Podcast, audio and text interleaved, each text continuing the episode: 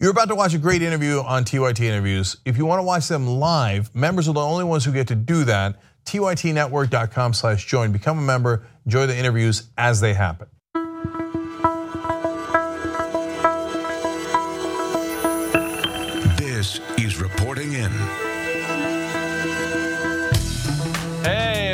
To Reporting In. I'm your host, Malcolm Fleschner. This is the TYT members only show where we talk to journalists in the field, talk to them about the stories they're covering, and maybe a little bit about the stories behind the stories they're covering, if, uh, that makes any sense. Today on the show, I'm talking to Kerry-Anne Mendoza, who is the editor in chief of The Canary, which is a British online publication. And I'm excited to talk to her because she's going to give us uh, her perspective and a perspective of the British journalist on the Windrush scandal, which you may have heard about, but maybe don't know a whole lot about. Uh, so first of all, I'd like to thank Kerry-Anne for coming on the show. Uh, Kerry, how, how, you're up at uh, it's like midnight where you are. I appreciate your staying up to do this with me. Thank you very much. It's really a pleasure to be on. I, I love the show and watch it regularly, so thanks for having me. Terrific. And you're coming to us from Bristol. Where is Bristol in England specifically? So, Bristol is southwest of London by about 100 or so miles. So we're on the coast on the, the southwest of England. All right, lovely, lovely. And do you find it's an advantage being out of, I mean, I, am supposed to, I'm already going off track here, but do you find it's an advantage not being in London, being away from the center of power to be able to get a broader perspective on what's going on in the country?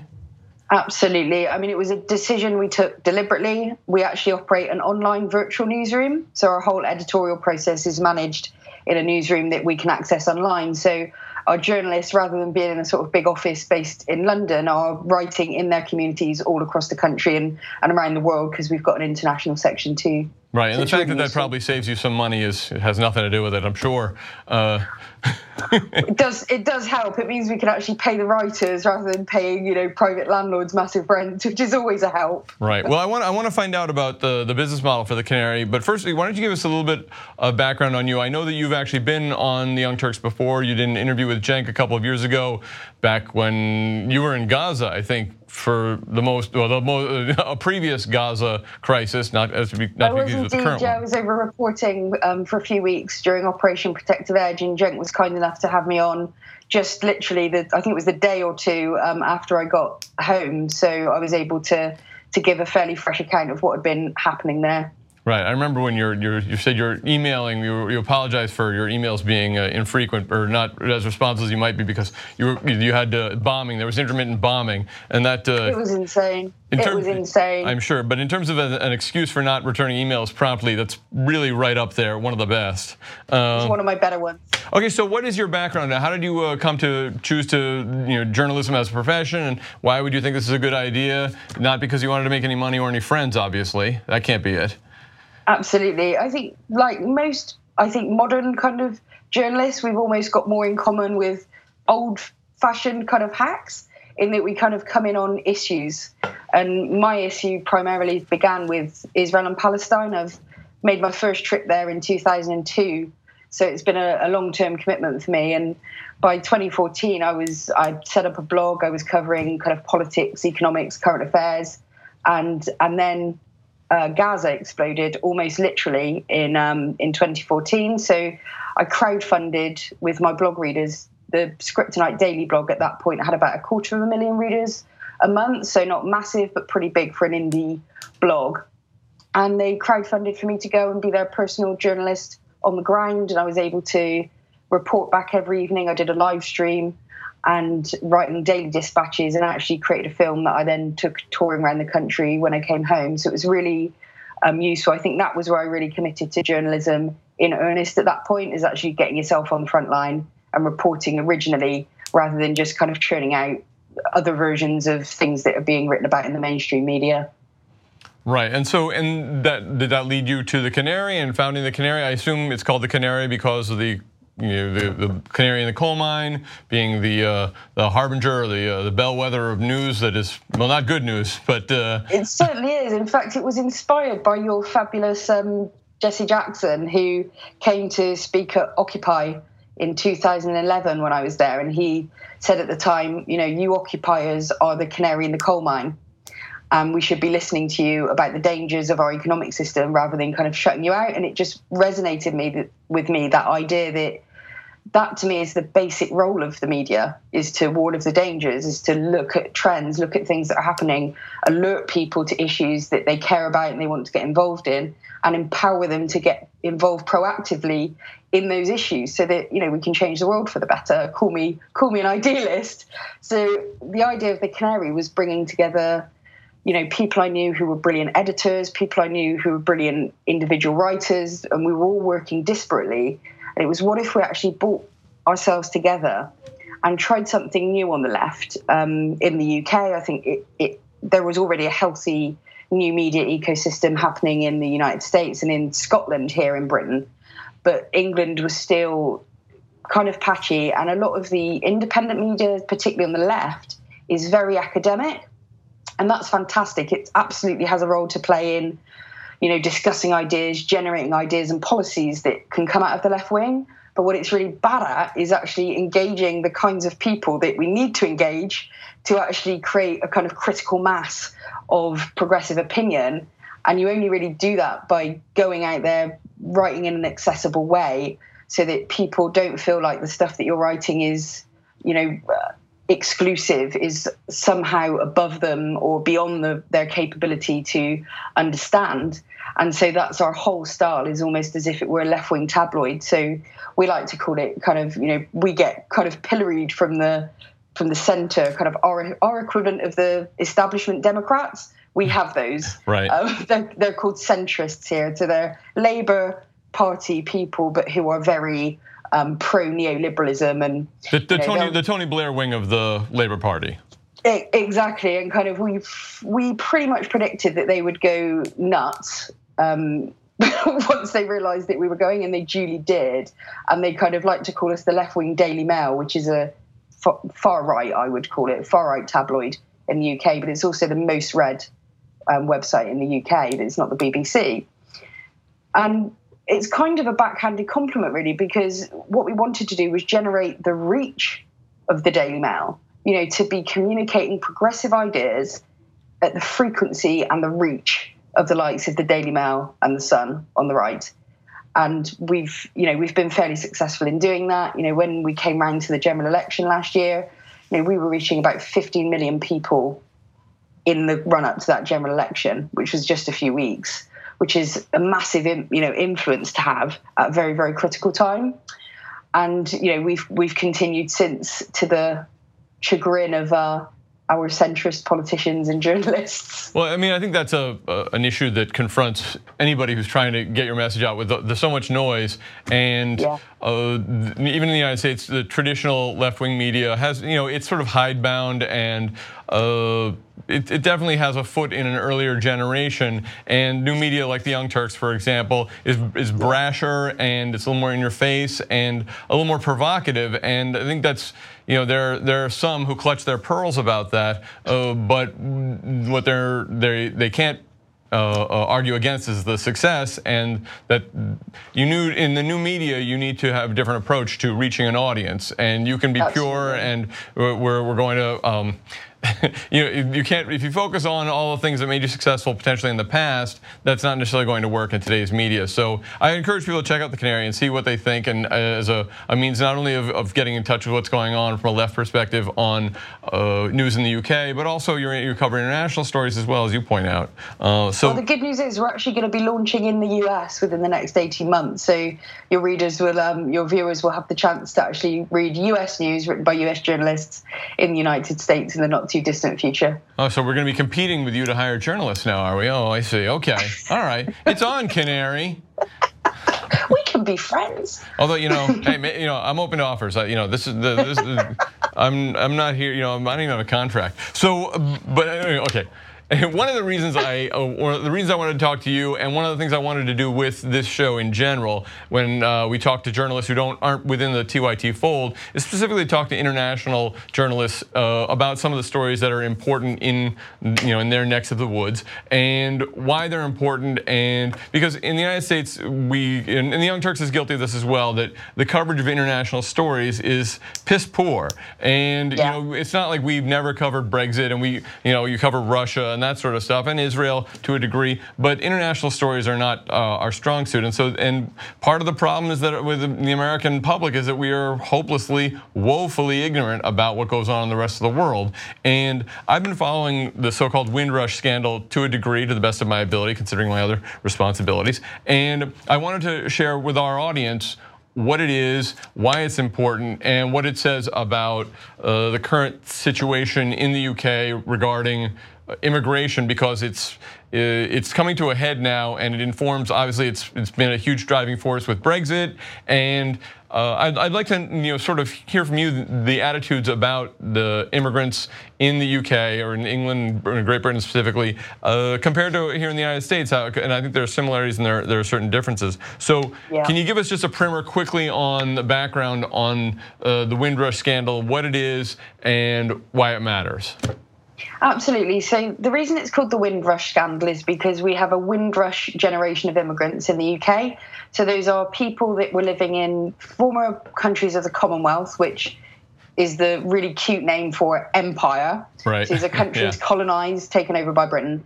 And after World War II, because you know obviously we had a lot of death a lot of destruction we needed to rebuild the country and we had a load of job shortages that we were critical you know from driving buses through to working in our health service which was just setting up at that point the national health service. And this invitation this call went out to the commonwealth countries to say come to the motherland help the motherland rebuild and incidentally, I'm a product of that call. So I'm the granddaughter of a Windrush generation immigrant. My grandfather came to Britain from the Caribbean. And the, the reason they're called Windrush is because of the ship they came over on um, called the Empire Windrush. I believe it's the, like uh, just last month was the 70th anniversary of the Windrush's uh, arrival in, in England, right? It was. And we like, how you'll hear it now is the Windrush generation are honoured and respected, and they're the good kind of immigrant, and, and all of that stuff, and, and all of that's wonderful. And you know, I'm proud of what my granddad did, and, and the rest of the Windrush generation. But that wasn't how they were welcomed at the time. You know, my granddad, when he came to Bristol, the Bristol bus drivers went on strike to prevent black people getting jobs on the buses. Mm-hmm. So, and he was also threatened with their home was threatened with a firebomb attack because my granddad married a white woman. So it was not pleasant at the time. But over time, this came to be a very respected community. Is this acknowledged now that that at the time? Because I mean, I'm sure the impression is that we the call went out. We need your help. Rebuild Britain. Come help us. And they came to our shores. They were welcomed, and we gave them jobs and so on and so forth. But you're saying that's that's not that's not the reality. Is that is that the perception, or does everybody acknowledge that it was horrible for them uh, at the time as well? Yeah, there's some really fantastic literature on it. There's a great book called Small Island, which was recently made into a, a movie, which was very successful, and that was that was really about what that Windrush generation faced when they came here. They were kind of really excited. These were, um, you know, people who were excited to be a part of, of the motherland and arrived, and, and, many of them got treated fairly poorly um, by their communities, but by no means all. And as I say, over time, as happens in Britain, basically each decade we pick the worst immigrants, and they're always the newest. So now we love the Windrush generation because they're settled. Yeah. But we hate Muslims right. and we hate the Polish. So it's it's very it's very contemporary the issue of immigration in the UK. It's kind of if you've been here ten years, we'll get over it now. So what happened in 1971 was there was an immigration act and a decree that said this whole Windrush generation, so everyone that arrived from sort of 48, 45 to 48, right through to 71, had indefinite leave to remain, which means you're a citizen, that's it, done deal, you're not going to get kicked out. Fantastic. And many of these people brought their children with them. So the children didn't have documentation, they just came over on their parents' passport. You know, many of them were babes in arms and toddlers. Time goes by, we get the wonderful coalition government in 2010. This is the Conservative and, and Liberal Democrats. And um, Theresa May, who is currently our Prime Minister, was made Home Secretary. Now, our Home Secretary is a massive brief. It's everything from the police service and national security through to border control and immigration and many, many other things. And she said in a landmark, fairly racist speech that she was committed to creating a hostile environment for immigrants to Britain. And she meant it and she was true to her word. We had vans going around London, they're called now the racist go home vans, that literally said, if you're here illegally, go home.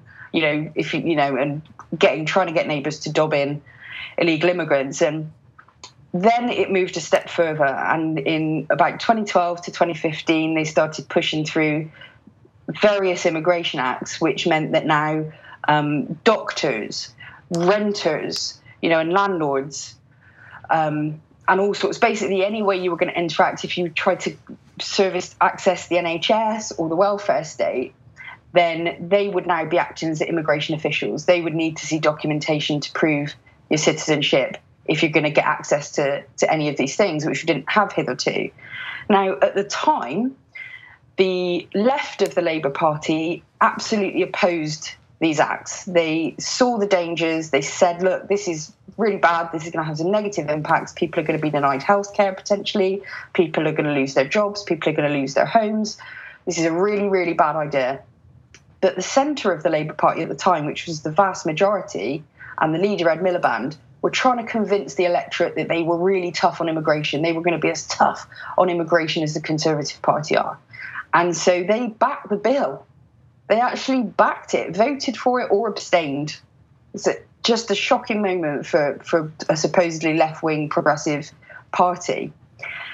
And then cases started reaching MPs saying that Windrush generation, so these are not only Windrush generation immigrants, but their children, people who've lived here since they were babes, you know, little babies. And who did not, who often did not have any documentation, as you pointed out. Well, quite. Um, were being threatened with deportation. Not only did they, so the Home Office says to them, you have to prove your immigration status. They say, we can't prove our immigration status because you never supplied us any paperwork. You just issued a decree. So they say, well, you must have documentation that proved you were on the Windrush. And we then find out that in 2010, so while the coalition government was in power, they destroyed the Windrush generation's registration cards. They took that action. They decided to destroy the only, the single piece of paperwork and documentation that would have proved these people's migration status. Okay, so they're, they're saying, look, you're, you're, gonna we're gonna deport you, or you're going to we're gonna make your life so miserable that you're going to self-deport. Uh, yeah. If you can't prove documentation that you belong here. Meanwhile, they're destroying the document, that very documentation. Who was behind that move? I mean, who was responsible for that? Um, it would have been Theresa May. She was she was the Home Secretary at the time they were they were destroyed. She and the whole what's even more frustrating about this process, Malcolm, is all the denials at every stage. The first, the denial that it was happening at all. Then it was proven that it was happening. Then the denial that any th- any targets had been set on deporting these immigrants. And then we find out actually there were targets.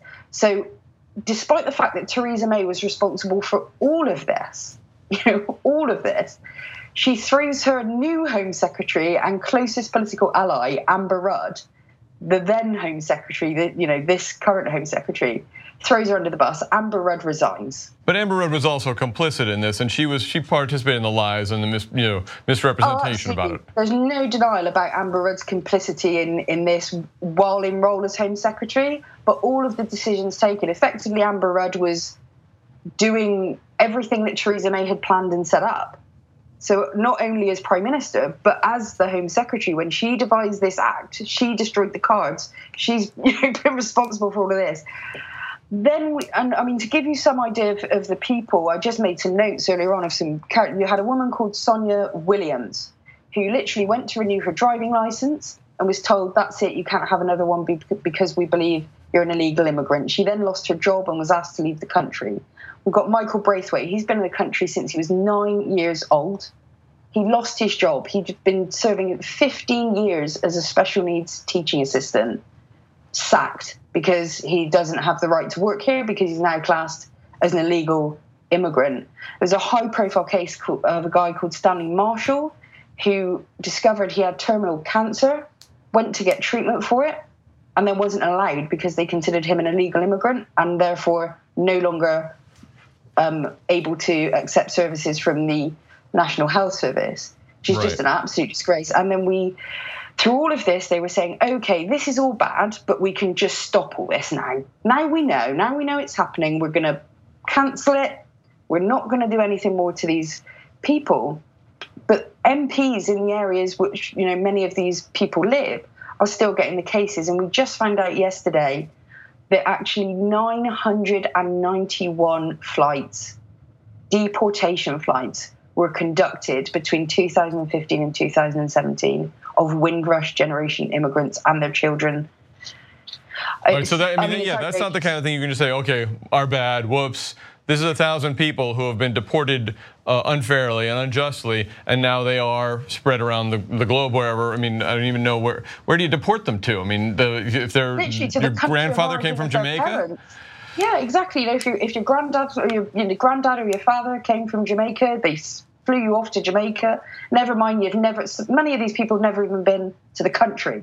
You know, they're right. British. They've lived here. yeah. I mean, this it's, it, it, sounds similar to what you know the the dreamers here in the United States. Although it even uh, it goes back generations. People have been here for you know their family for generations. It's it's shocking. Uh, we only have a couple of minutes left. I'm, I'm, sorry. I would love to talk to you about this at length. I have like a million sure. questions that I can't get to. But uh, so uh, but first, I want to find out: is is there widespread condemnation? Is this universally looked upon as a stain on the government and what the government has done, or are there some factions, you know, the the right, you know, uh, who think, uh, you know, no, they're they're getting what they deserve. They shouldn't be here in the first place. We're happy to be rid of them.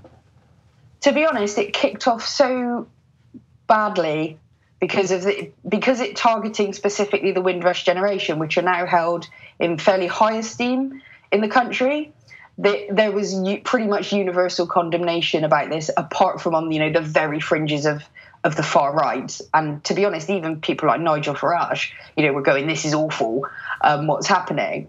But interestingly, it's like so much with with what happens right now. There's outrage about the end result, the fact that people were deported, that they lost their jobs, that they lost access to healthcare, that people were literally in immigration detention centres, you know, they were jailed. There's outrage about that. But there's also then this sort of, and this is coming not just from the centre right, but also from the centre left, you know, the centrists in the Labour Party who supported the bill, say, well, there's nothing technically wrong with the act. You know, there's nothing technically wrong with the legislation or with the idea that we should be kicking people out of the country. We just, you know, we want to get the right ones. We don't yeah. want to, you know, we don't want to hurt anybody. We got, the, we got, we got some. Some of the good ones got swept up with all the bad ones. Exactly, yeah. and so you know, the likelihood of the act itself being repealed is minimal at this stage, not without a Corbyn-led Labour government. Uh-huh. And most of the journalists are focusing again on single issue stories rather than actually panning back and saying, maybe this is symptomatic of a wider issue. Right. Maybe we should we should think about encompass the uh, our perspective on this to all immigrants, even if they're the, the hated Poles or uh, Muslims, and not just the beloved Jamaicans and West Indians and yeah.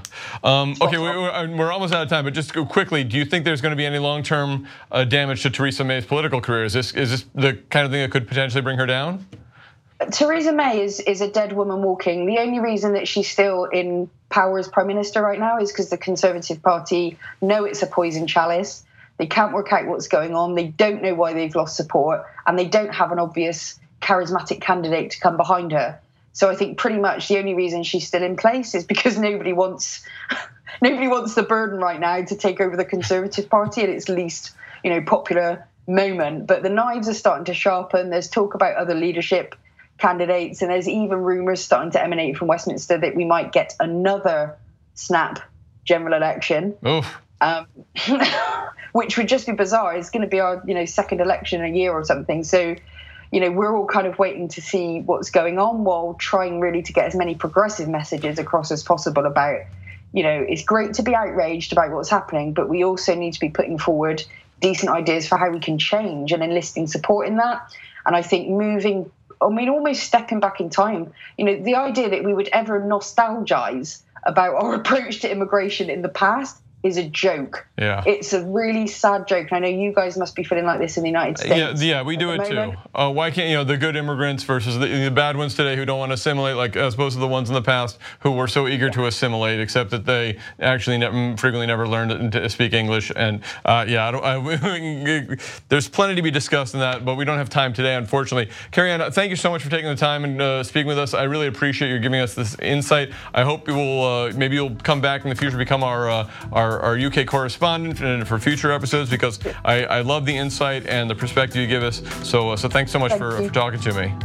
That's great, Malcolm. You take care. All right, you too, and, uh, and you get some sleep. and for those of you at home, thank you so much for watching, reporting in. It's a members-only show. Your support makes this show happen. Without you, it doesn't happen. I don't get to sit here and talk to you and talk to Kerry and talk about important stories like the Windrush scandal going on. Now you know about it. I know more about it, and I feel better about it myself for being informed. Thank you so much for tuning in. And next next week, I think, uh, well, it's going to be another great episode. I promise. I won't tell you who, but uh, thanks for watching this one. I appreciate it. Next time.